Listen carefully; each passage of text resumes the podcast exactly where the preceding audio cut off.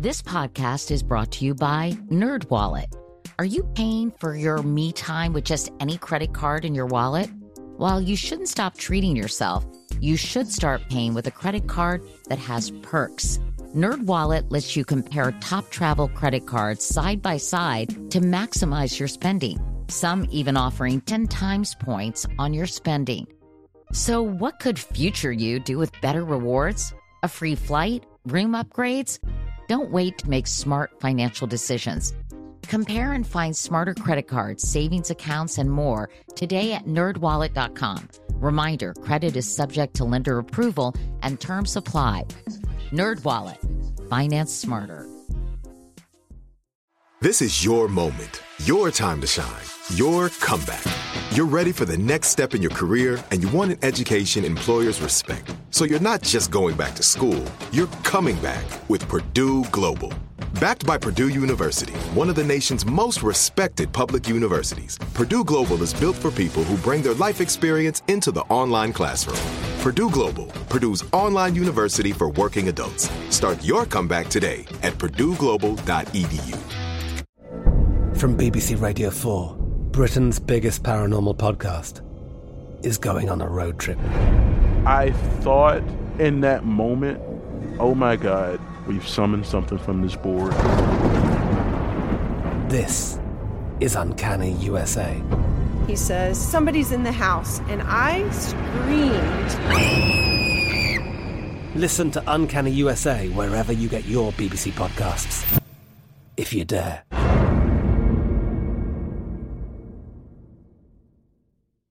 Next Question with Katie Couric is a production of iHeartRadio and Katie Couric Media. Hi, everyone. I'm Katie Couric, and welcome to Next Question, where we try to understand the complicated world we're living in and the crazy things that are happening by asking questions and by listening to people who really know what they're talking about. At times, it may lead to some pretty uncomfortable conversations, but stick with me, everyone. Let's all learn together.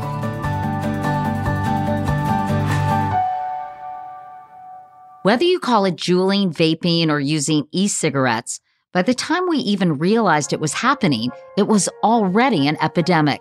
But we're going to begin with America's vaping crisis.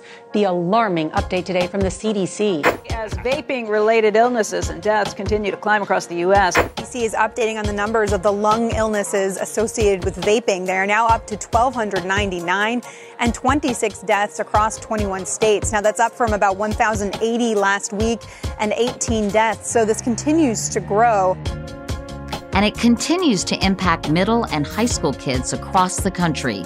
I'm 16 years old. I've been juuling during class and I've juuled pretty much every moment where I wasn't in class. For those who have missed the onslaught of headlines, Juuls, vapes, or e cigarettes are small battery powered handheld devices used to inhale aerosol produced by heating a pod full of liquid that often contains nicotine, flavorings, and other chemicals. Tobacco companies have been developing them since the mid 60s, but they didn't hit the market until 2007 and didn't really become widely used until just a few years ago. Initially, they were marketed as a way to help adults quit smoking, but their hip advertising and candy like flavors, like bubblegum, mango, and grape, enticed a lot of kids. The FDA is holding a hearing this morning to address the alarming spike in teen vaping. Most e cig brands contain nicotine salts, which exit the bloodstream quickly, triggering cravings. And that means they're highly addictive. Juul, the most popular in the category, accounted for just 2% of the market in 2016. Three years later, the company captured nearly 75% of the market. With its sexy, sleek, and discreet design, Juul quickly became the iPhone of e cigs. I'm 14 years old and I use the Juul. I'm 15 years old and I am a Juul user. I'm 14 and I've been using a Juul for nine months. Because vapes were marketed as less dangerous than cigarettes, many young users didn't even realize they contained nicotine until they were already hooked. All of my friends, like all my best friends, are like addicted to nicotine. It's just a part of my life now that, like, I know it's bad, but I can't stop. The number of people smoking cigarettes has reached record lows, but now we have a new generation of nicotine addicts. So, how did this happen? That's my next question. And perhaps more importantly, what can we do about it? The first thing I observed was that whenever I go to the bathroom in the stalls, there would be these um, plastic squares. And at the beginning, I didn't really know what it was. And then I realized that it was the cartridges from the Juul. Two years ago, Jack Waxman, then a junior at Scarsdale High School outside New York City, watched the vaping epidemic unfold firsthand. It was January 2017, and what I noticed was that kind of over the ensuing months, the number of kids that were in the bathroom juuling and the amount of Juul pods left kind of continued to increase. And it felt like Juul was kind of spreading like wildfire amongst my friends and amongst the entire school. And like so many at the time, he didn't know what to make of this new trend. It was something that I hadn't really experienced before. When I was a freshman, a sophomore, bathrooms and, and schools were places of education. And if any kids were going to be doing drugs, it would be on the weekend. But I think what the Juul did is it took kids and kind of flipped their life backwards and forwards. It's really a 24 hour, seven day a week addiction in a way that many other drugs aren't. And what that did is it took bathrooms and classrooms and turned them into places to basically just hit the Juul and fulfill your nicotine addiction. You made a PSA called Juulers Against Juul that went viral, and you haven't stopped. You're now a sophomore at Cornell and the founder of Students Against Nicotine. How did this problem get so big so fast? And do you agree that it's an epidemic? Yeah, so we called it an epidemic in the video last May, and the Surgeon General called it an epidemic last November. This is what it is, it's an epidemic um, rates went from 10% to 20% in one year of youth that vape. And that's the largest single year increase of a drug in recorded history. And that's not just where I'm from, it's in every single school because nicotine doesn't discriminate. Um, and every single school, every single state, they're experiencing it just like where I'm from. What motivated you to shoot this PSA in the first place? After the, my junior year in my summertime, I was an intern for Chuck Schumer in the city. And as an intern, I got to write a policy paper. And a lot of my friends chose to write about gun control, climate change, very noble issues. But I just decided to write mine about the Juul because it was something that I'd seen a bit during my spring year. And what I found was crazy. I, I found that in 2009, Congress banned flavored cigarettes and put all these regulations on cigarettes as part of the Tobacco Act, but all of this stuff was exempted. E cigarettes were exempted from this regulation.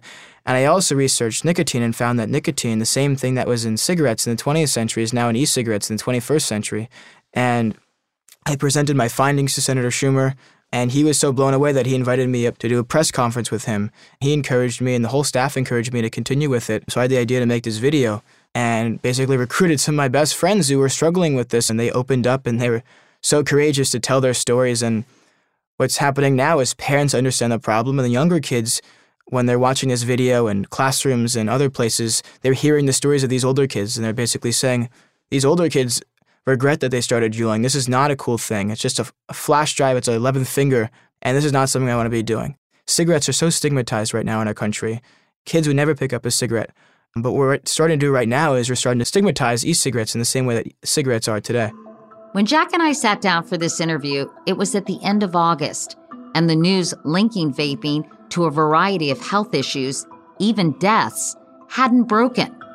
Many parents and young vapers were unaware of the dangers.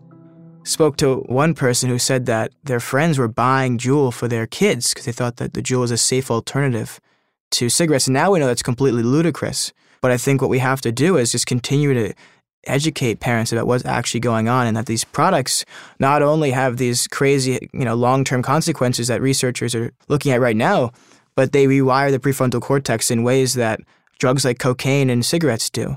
It's not a harmless thing. And I think parents are you know, starting to see that now. And for a lot of kids, unfortunately, it's too late. But for millions of other kids, this is a perfect time to you know get these prevention mechanisms out, education, and then also trying to get kids to think about what they could be doing instead. That was easier said than done. They didn't continue vaping just to be cool. They were addicted. Let me ask you about some of the kids, your friends who you featured in the video. Were they able to get help or are they still struggling? So, the four friends in my video are still vaping. Um, and it's not like they didn't try to quit. I want to say like I'm surprised, but I'm not, right? Because it's nicotine is one of the most addictive drugs in the world, and that's the reason why I made the video because we know how insidious nicotine is. And anyone that smoked in the past cigarettes or has friends that smoke cigarettes, it's the same thing. Jack knew early what everyone else would soon find out. Juul was in the hot seat. Within months of this interview, their CEO, Kevin Burns, would be replaced by an executive from tobacco giant Altria. The CEO of Juul apologized, in essence, uh-huh. recently, I guess, to a family who had a child who was addicted. What did you make of that apology? It's not going to do anything, right? I don't know what to say. You thought the words were hollow? It doesn't do anything for the 3 million kids that have already got addicted to the products. It doesn't do anything for the parents. It doesn't do anything for us besides you know, create noise that won't move the issue forward at all. And it's just, that's really all you can say about it. It's not even a story. 3 million kids are addicted? Mm-hmm. Where did you get that number? CDC, FDA, all these, you know, public health agencies, they run these studies, and those are the numbers that are out there today. In addition to the flavors, manufacturers seem to be pretty effective at social media. How big an impact has that had? In 2015 and 2016, that's when Juul social media was kind of insane. They were featuring like 20 year old models with, you know, cool photos. And there was this crazy study done by the Stanford about how Juul's marketing in those two years compared to Marlboro and other big tobacco companies, and it was practically identical. So Juul basically spent millions of dollars putting these. It's a, it was the vaporized advertisement. It was all over Times Square of these, you know, hip models with all these crazy colors, and they used social media to get kids interested in the products. You can't be doing that. That's just not okay. Well, thank you so much, Jack. Thank you so much for having me on. Jack wasn't the only one sounding the alarm. Next, we'll talk with one of the first journalists to report on the teenage vaping epidemic, as well as the doctor who blew the whistle on the hidden nicotine levels of e cigarettes. This was just one of those stories that it felt like everywhere I turned and everyone I talked to, they were talking about this. They were worried about their kids, or they were kids, you know, children of friends of mine who were talking about this. Last year, New York Times reporter Kate Zernike wrote a bunch of articles that covered the vaping crisis in high schools and middle schools across the country. And what she uncovered shocked her as much as her readers. It was really one of those things that you found at every socioeconomic level. Geographically, it was everywhere. It was California, Rhode Island, Florida. I mean, it was just anyone you talked to agreed that this was a problem. So it was happening almost in every state. This is happening in middle America, not just on the coasts. Absolutely. Not just in urban centers. No, absolutely. It was everywhere, and it was girls and boys, which I think surprised school administrators as well. What was shocking about it to me was that it had come up on them so quickly. It really was, these things had appeared in the fall of, I guess it was 2017, and suddenly by spring it was just everywhere, and the schools did not know what to do. They were completely unprepared. I think that for a lot of kids, you know, we've raised them to understand that drinking and driving is bad and cigarettes are bad and they're ugly. But vaping, Juul in particular, came across as kind of a clean thing to do. You know, it, it wasn't messy like cigarettes. Almost invariably, the schools I talked to would say, you know, a kid comes into my office and says, I've caught someone juuling, and I say, Would you smoke a cigarette? The kid would be horrified at the idea of smoking a cigarette. But vaping somehow seemed cleaner to them. It didn't seem addictive. It didn't seem like an ugly thing to do or something that was going to make your teeth look bad or make you smell bad. And a lot of kids, when I spoke to them, they would have arguments with me about, Oh, no, there no there's no nicotine in Juul. So I think there was a lot of misunderstanding about what exactly it was. You opened your first story with a boy from Cape Elizabeth, Maine, confiding in his vice principal. Tell us a little bit about that conversation. So, this was a student who'd been caught vaping, I think not once, maybe not even twice, but maybe a third time. I can't remember, but it was several times. And so the principal was saying, you know, what what is it? Like you want to, you know, you want to understand a teenager why they're misbehaving. And the kid, kid said, I can't stop. That was his line. I can't stop. And this was really what was alarming schools. This must be so disruptive, Kate, when it comes to teaching and learning with kids not being able to concentrate. You know, I know that they're calling bathrooms juuling lounges with toilets. I mean, how how much of a problem is this creating in terms of actually doing the job schools are supposed to be doing? It's been really huge. I mean, in California, I talked to one high school that had to close two bathrooms so that no more than one student could go into the bathroom at a time because they were going to share Juuls. You know, one thing that was interesting to me was that schools felt like this had become such a disruption that they were actually now treating it not as a disciplinary problem, but as a medical problem, right? Where they needed to intervene. And so one of the schools in Colorado that I spoke to said that there was a young woman who came in and they gave her a treatment plan to try to kick the Juul. And part of her treatment plan was standing in the back of the classroom shaking her foot because it was, she just needed to get that anxious energy out. So I think schools are really struggling to figure out is this a disciplinary problem? Is it a disciplinary problem where they need to expel kids or suspend kids? Or is this primarily a health issue? And do they just need to get these kids some kind of treatment? What needs to happen in your view? Well, I do think, you know, look, I think we need to understand that this generation, as I said, has been told there's so many things they can't do. You know, we've raised them in such a bubble in many ways. We've tried to preserve their perfect health.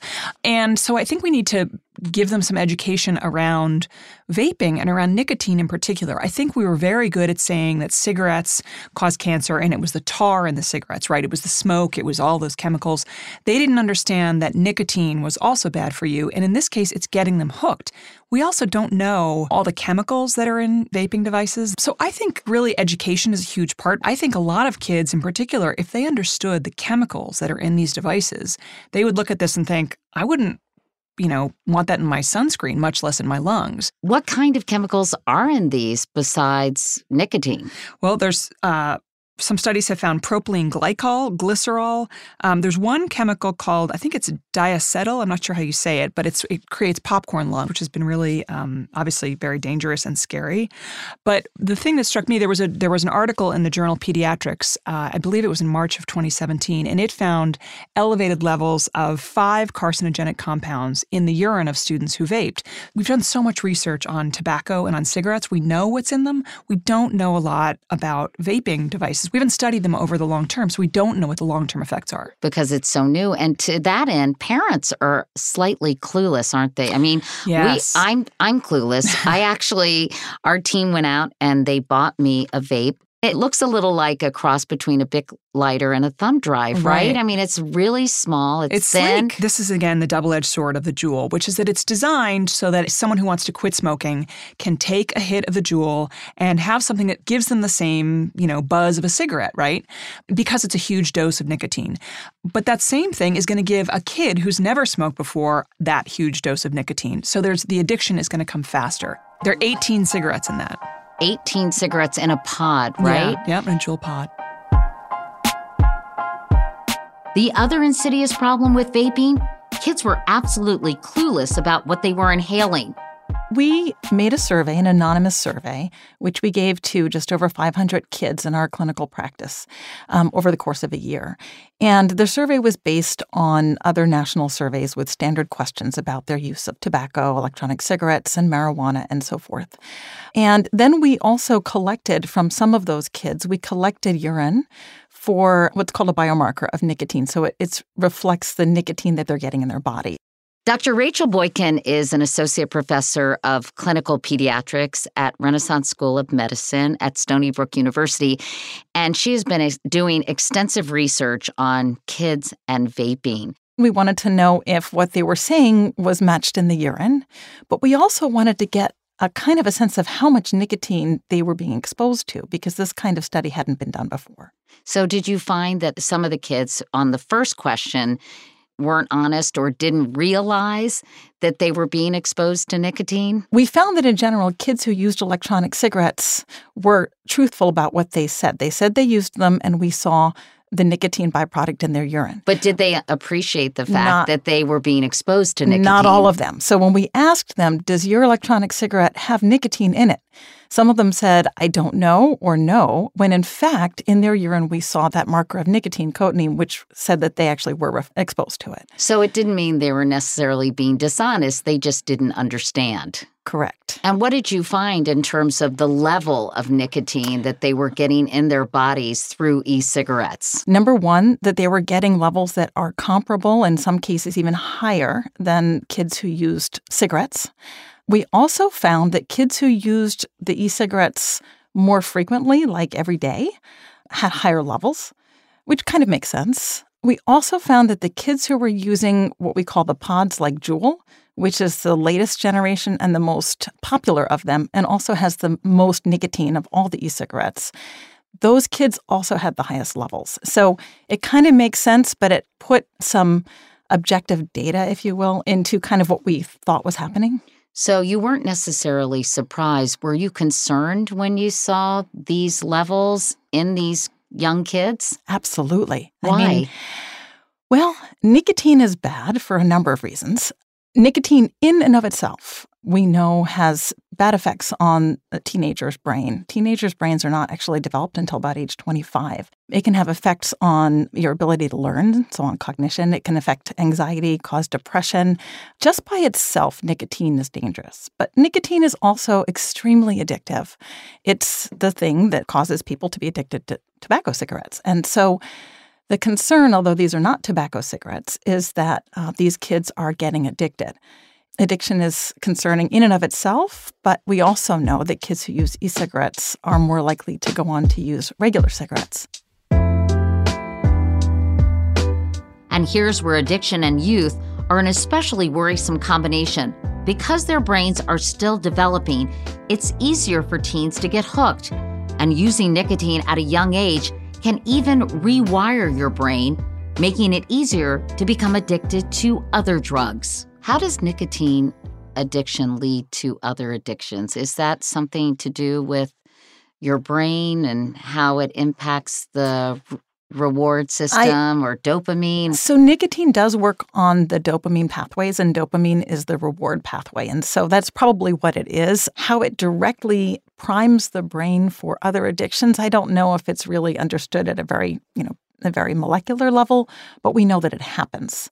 And I find it interesting. People have asked me, why is this? That kids who use e cigarettes, now we know this from really a lot of good studies, are, are four times more likely to go on to smoke. And kids don't like smoking. We finally got rid of that. You know, we were at an all time low for kids actually smoking in this country until e cigarettes came along. And now it looks like it's starting to move them back towards that. And I'm not sure why whether it is the addiction and why they would go from one to the other, but we know that it's happening, and I think that's a concern. The numbers among high school students are really staggering, aren't they? It's crazy. Tell me about the numbers. So, from 2017 to 2018, there was a 78% increase in the use of these e cigarettes by high school students. Wow. We have an uphill battle, I think, because one of the problems is it took us decades to get a handle on cigarettes. And I kind of look forward. I'm generally a very optimistic person and I'm hopeful, but I also see that the train is out of the station. And one of the problems we have now is we have a generation of kids who are addicted. And we don't know how to help them. As a pediatrician, we don't have any evidence based methods to help them quit at this point. And so we need to look at that too. And so we're kind of chasing after this problem from so many angles. I hope we can get a handle on it but I don't want to wait 30 years to find out the long term effects. Thanks so much. Up next, a desperate mom and a determined educator confront the vaping epidemic. From BBC Radio 4, Britain's biggest paranormal podcast is going on a road trip. I thought in that moment, oh my God, we've summoned something from this board. This is Uncanny USA. He says, Somebody's in the house, and I screamed. Listen to Uncanny USA wherever you get your BBC podcasts, if you dare.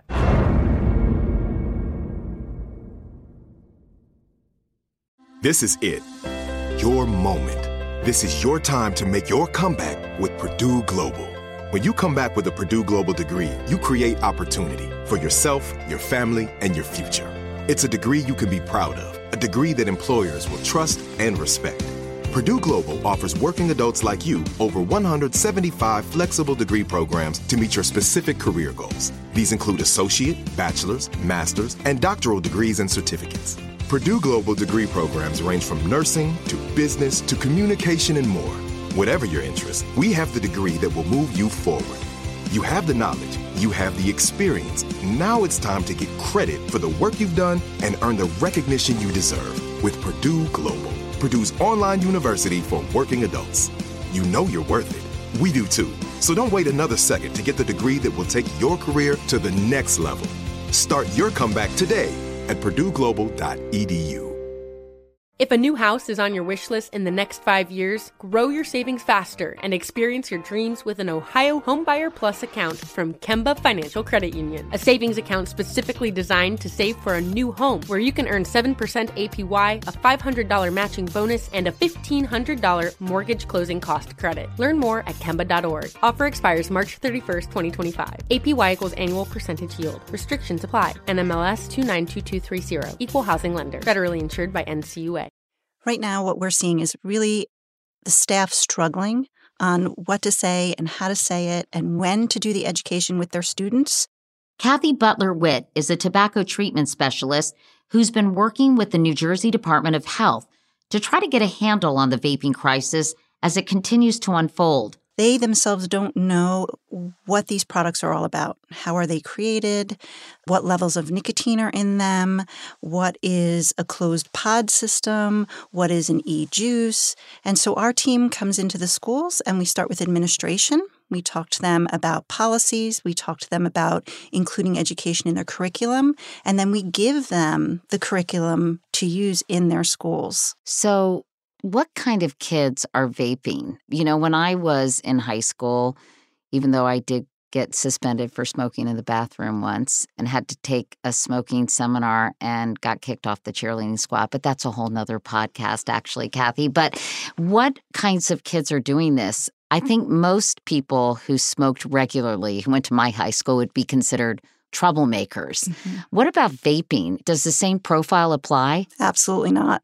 We are finding when we go into these schools that we have students that are very educated, are health driven, are really? sports players, and it's about just this social aspect of the product. And Juul in particular, which is, we know, the highest one that's being used right it now. It has 70% of the market. 70%. And these students are seeing their peers use them and they look at social media and they see advertising that makes it very sexy and appealing and all appear to be very, very safe. Nothing's going to happen. It's just water.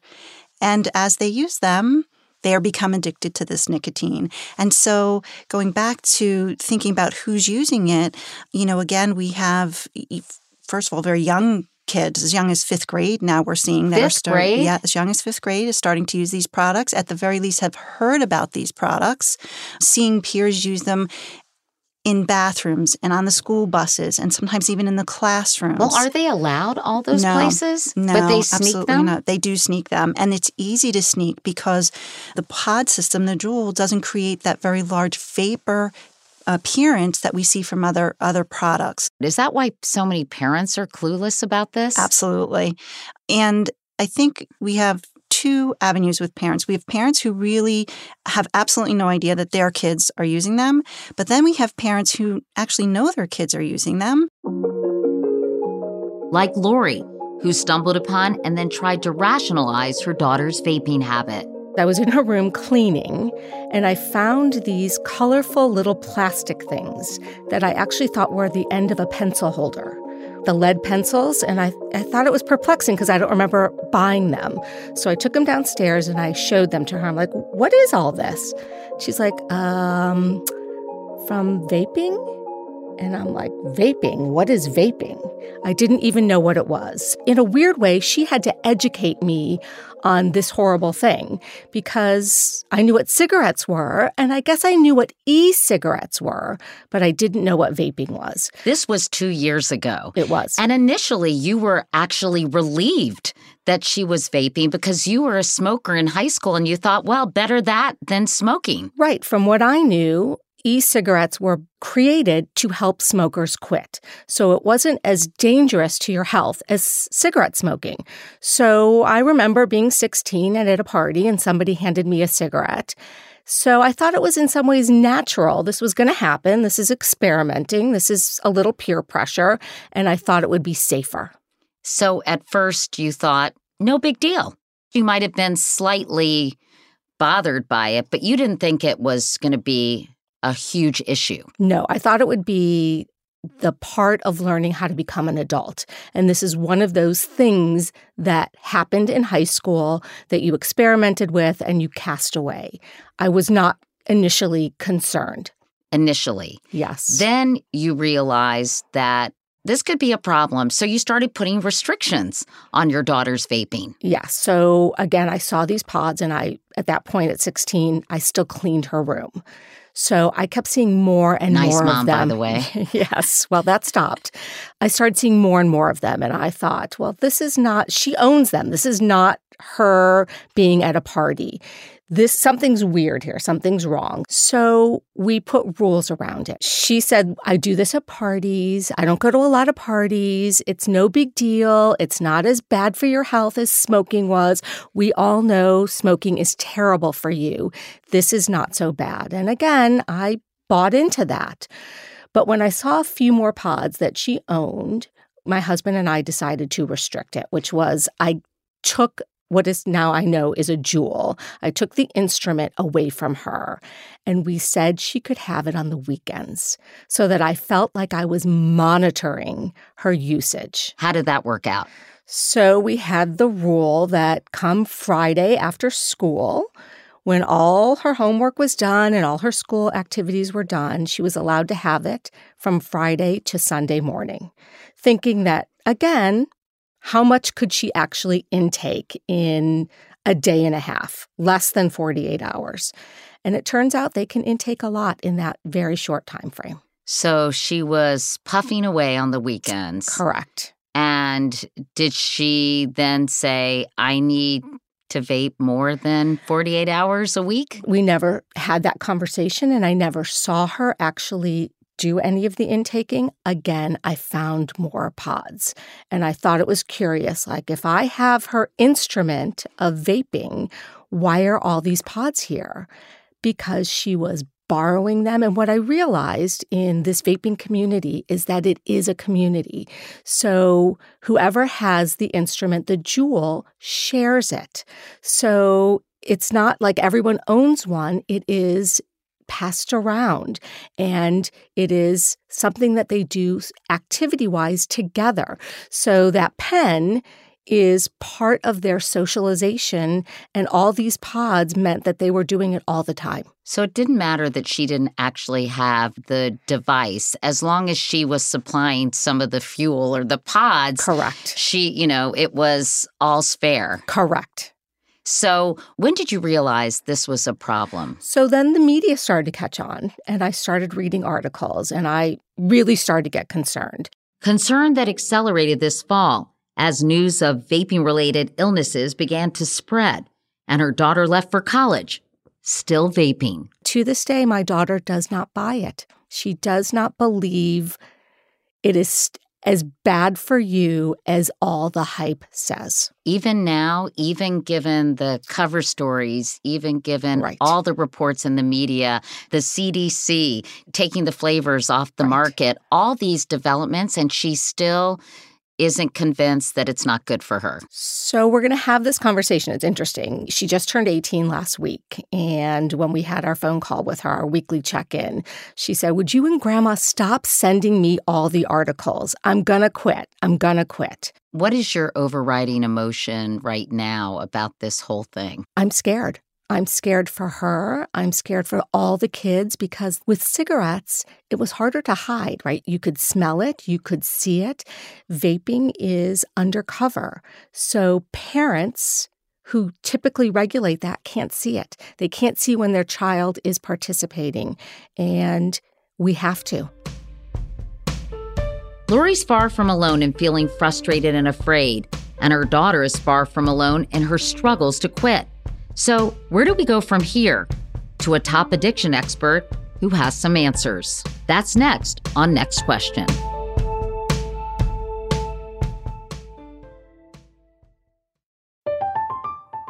I'm Katya Adler, host of The Global Story. Over the last 25 years, I've covered conflicts in the Middle East, political and economic crises in Europe, drug cartels in Mexico. Now I'm covering the stories behind the news all over the world in conversation with those who break it. Join me Monday to Friday to find out what's happening, why, and what it all means. Follow the global story from the BBC wherever you listen to podcasts. This is it.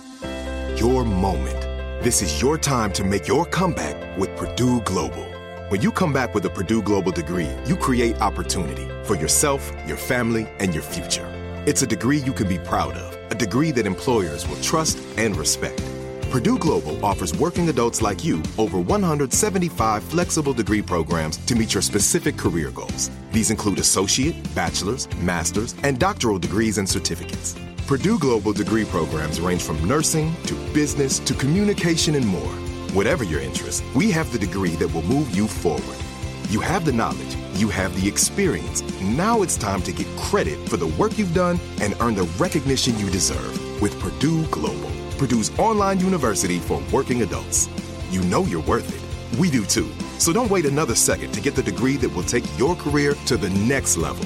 Start your comeback today at purdueglobal.edu. If a new house is on your wish list in the next five years, grow your savings faster and experience your dreams with an Ohio Homebuyer Plus account from Kemba Financial Credit Union. A savings account specifically designed to save for a new home where you can earn 7% APY, a $500 matching bonus, and a $1,500 mortgage closing cost credit. Learn more at Kemba.org. Offer expires March 31st, 2025. APY equals annual percentage yield. Restrictions apply. NMLS 292230. Equal housing lender. Federally insured by NCUA. Hi, hi, Dr. Nice Avery. So nice to meet you. You Thanks as so much for doing this. Yeah, no, of course. I decided to make an appointment with Dr. Jonathan Avery. He's the director of addiction psychiatry at the Weill Cornell Medical Center here in New York. In other words, he knows what he's talking about when it comes to addiction and nicotine. And he has a very pragmatic approach to tackling the vaping epidemic. The whole issue completely exploded this fall. Not to point fingers, Dr. Avery, but where the hell were all the health professionals while this was becoming an epidemic? It turns out we're not much different than anyone else, and I think we were maybe seduced a little bit too about this idea of having a safer product potentially than than cigarettes. But but I think those on the addiction side were like, you know, we feel like we're doctors in the 1950s when they were smoking with uh, patients themselves, right?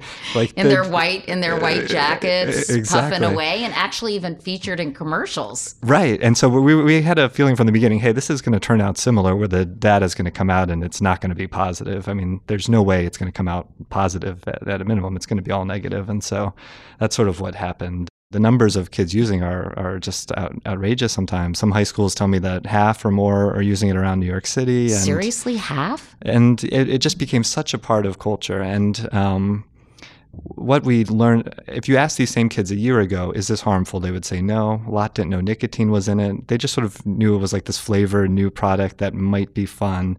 And so everyone was sharing it, using it, you know, became a part of um, schools and, and everything else. And so it's sort of everywhere. And parents weren't the wiser. That's where you come in, Dr. Avery, as Yeah. a psychiatrist here Sure. who's a specialist in addiction. You know, you're our man. so, what should parents do?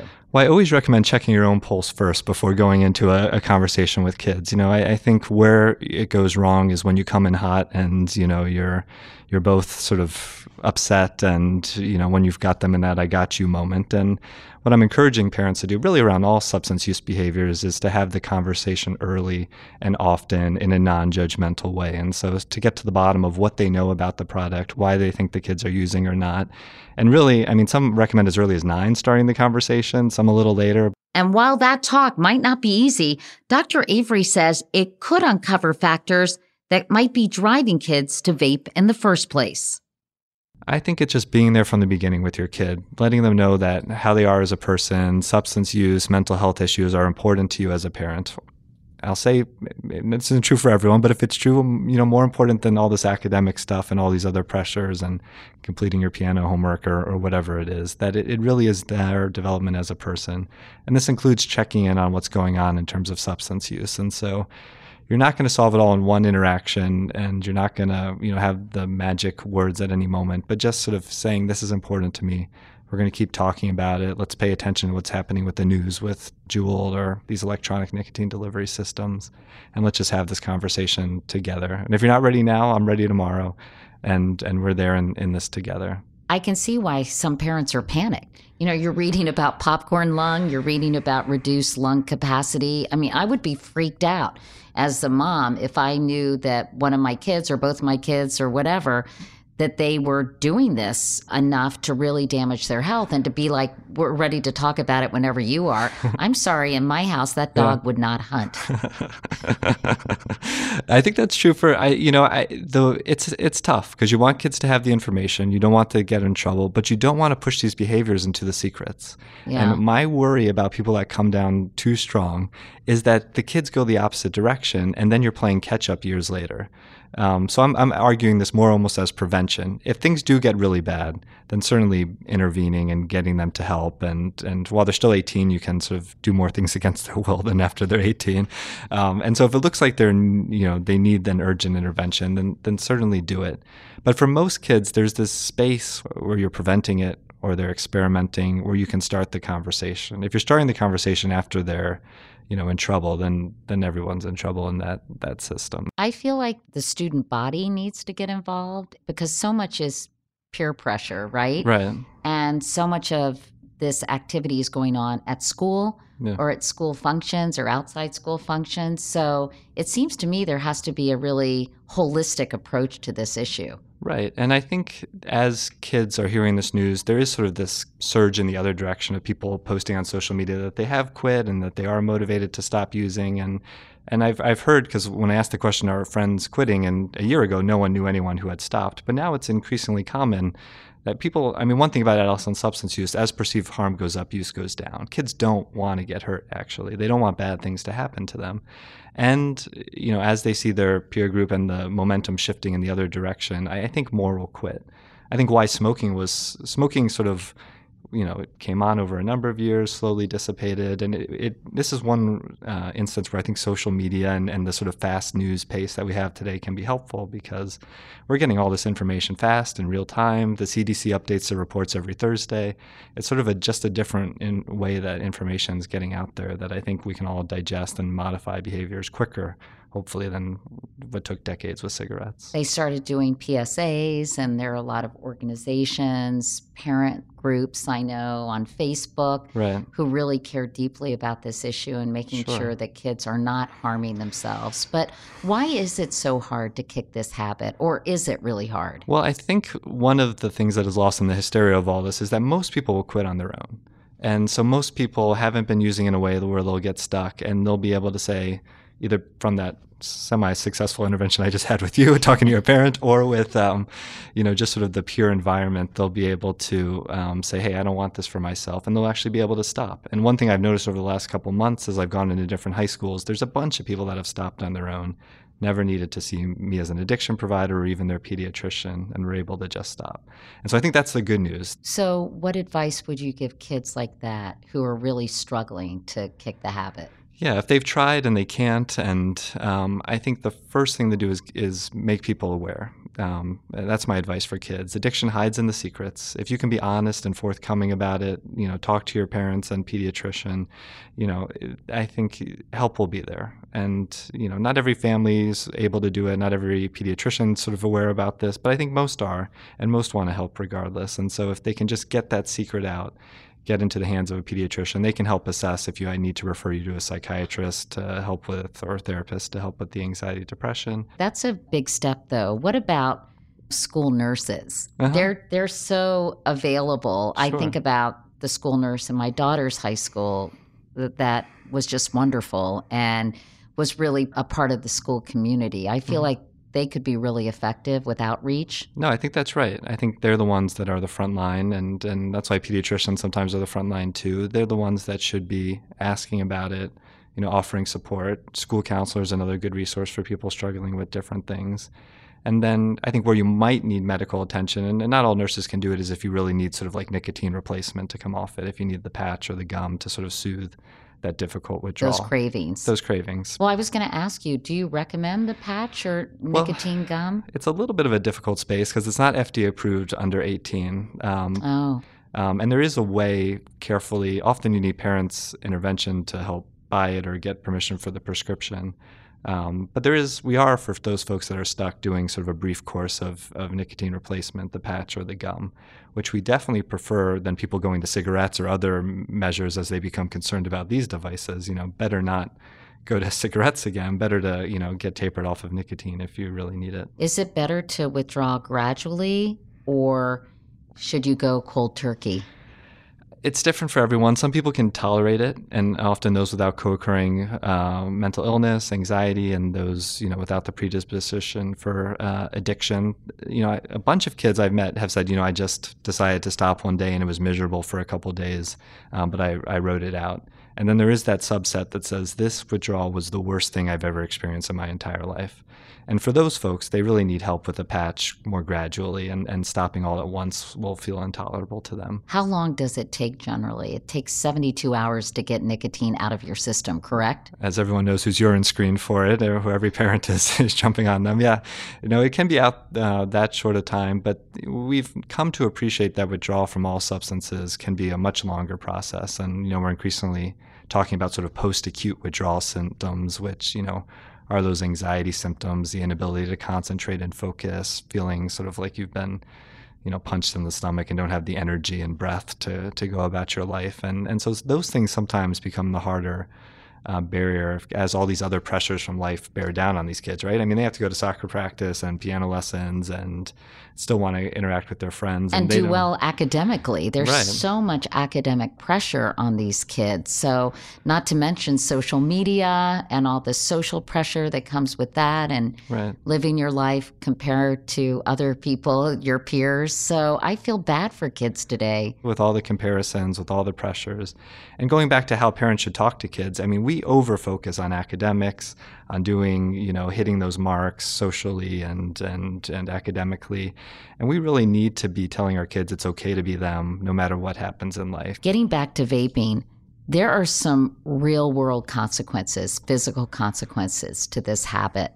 How blunt should you be when you're talking to your kids about things like popcorn lung and decreased lung capacity and things like that? I mean, I think you have to be pretty honest, right? Yeah, they need to know the information. And, you know, it's, and I think a lot of them get it. I mean, kids get info pretty quick these days and they're hearing it at school. And so, in an ideal parent kid relationship, they're giving you the information and you're not giving them the information.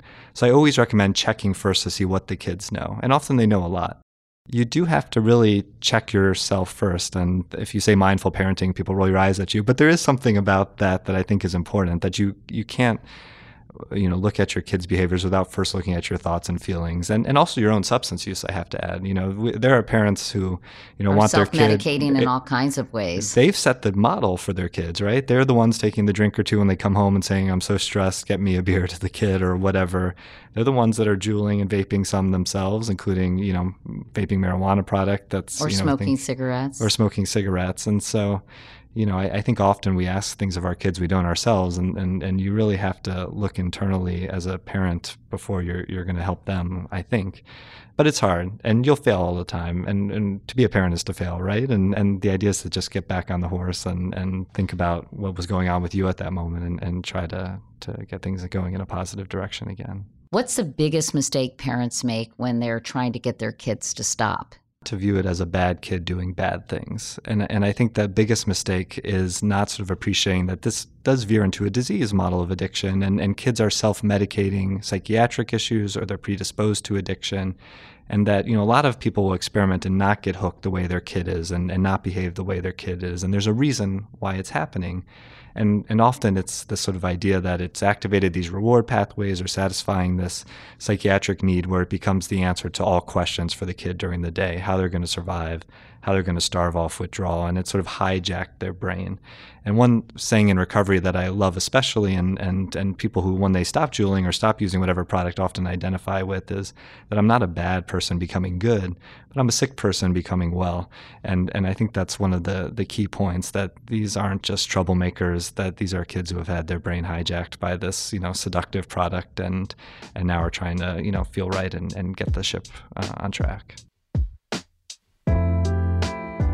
Wow, I cannot believe how much has changed between August, when we first started researching this episode, and today. now that we're finally airing it. You could barely keep up with all the developments. It's still shocking to me that all of us, from the medical community to educators to parents and even kids, were caught so off guard. And why? There was definitely a lot of smoke and mirrors when it came to marketing vapes as cool, glamorous, even safe. The same way, incidentally, cigarettes once were. The advertising was almost as stealthy as the vapes themselves. But now this epidemic is out in the open, and everyone, from local officials to schools to even the Trump administration, is trying to figure out what to do about it, from banning flavors to outlawing the devices altogether. We haven't heard the end of this story, but at least now we're paying attention. Thanks so much for listening, everyone. And until we meet again, make sure to follow me on Instagram. I'm at Katie Couric and sign up for my daily newsletter. It's called Wake Up Call. And you can do that by going to katiecouric.com. Next Question with Katie Couric is a production of iHeartRadio and Katie Couric Media. The executive producers are Katie Couric, Lauren Bright Pacheco, Julie Douglas, and Tyler Klang. Our show producers are Beth Ann Macaluso and Courtney Litz. The supervising producer is Dylan Fagan. Associate producers are Emily Pinto and Derek Clements. Editing is by Dylan Fagan, Derek Clements, and Lowell Berlanti. Our researcher is Barbara Keene.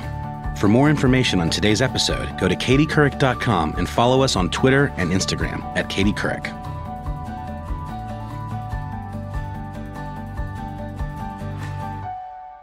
For more podcasts from iHeartRadio, visit the iHeartRadio app, Apple Podcasts, or wherever you listen to your favorite shows. From BBC Radio 4, Britain's biggest paranormal podcast is going on a road trip. I thought in that moment, oh my God, we've summoned something from this board. This is Uncanny USA. He says, Somebody's in the house, and I screamed. Listen to Uncanny USA wherever you get your BBC podcasts, if you dare.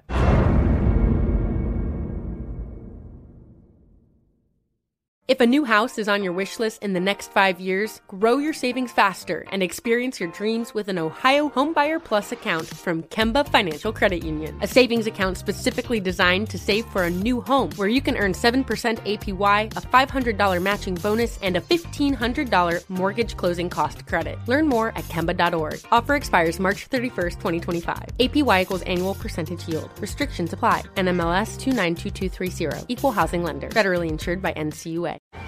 Hey guys, you know what this playground could use? A wine country, huh? A redwood forest would be cool. Ski slopes! Wait! Did we just invent California? Discover why California is the ultimate playground at visitcalifornia.com.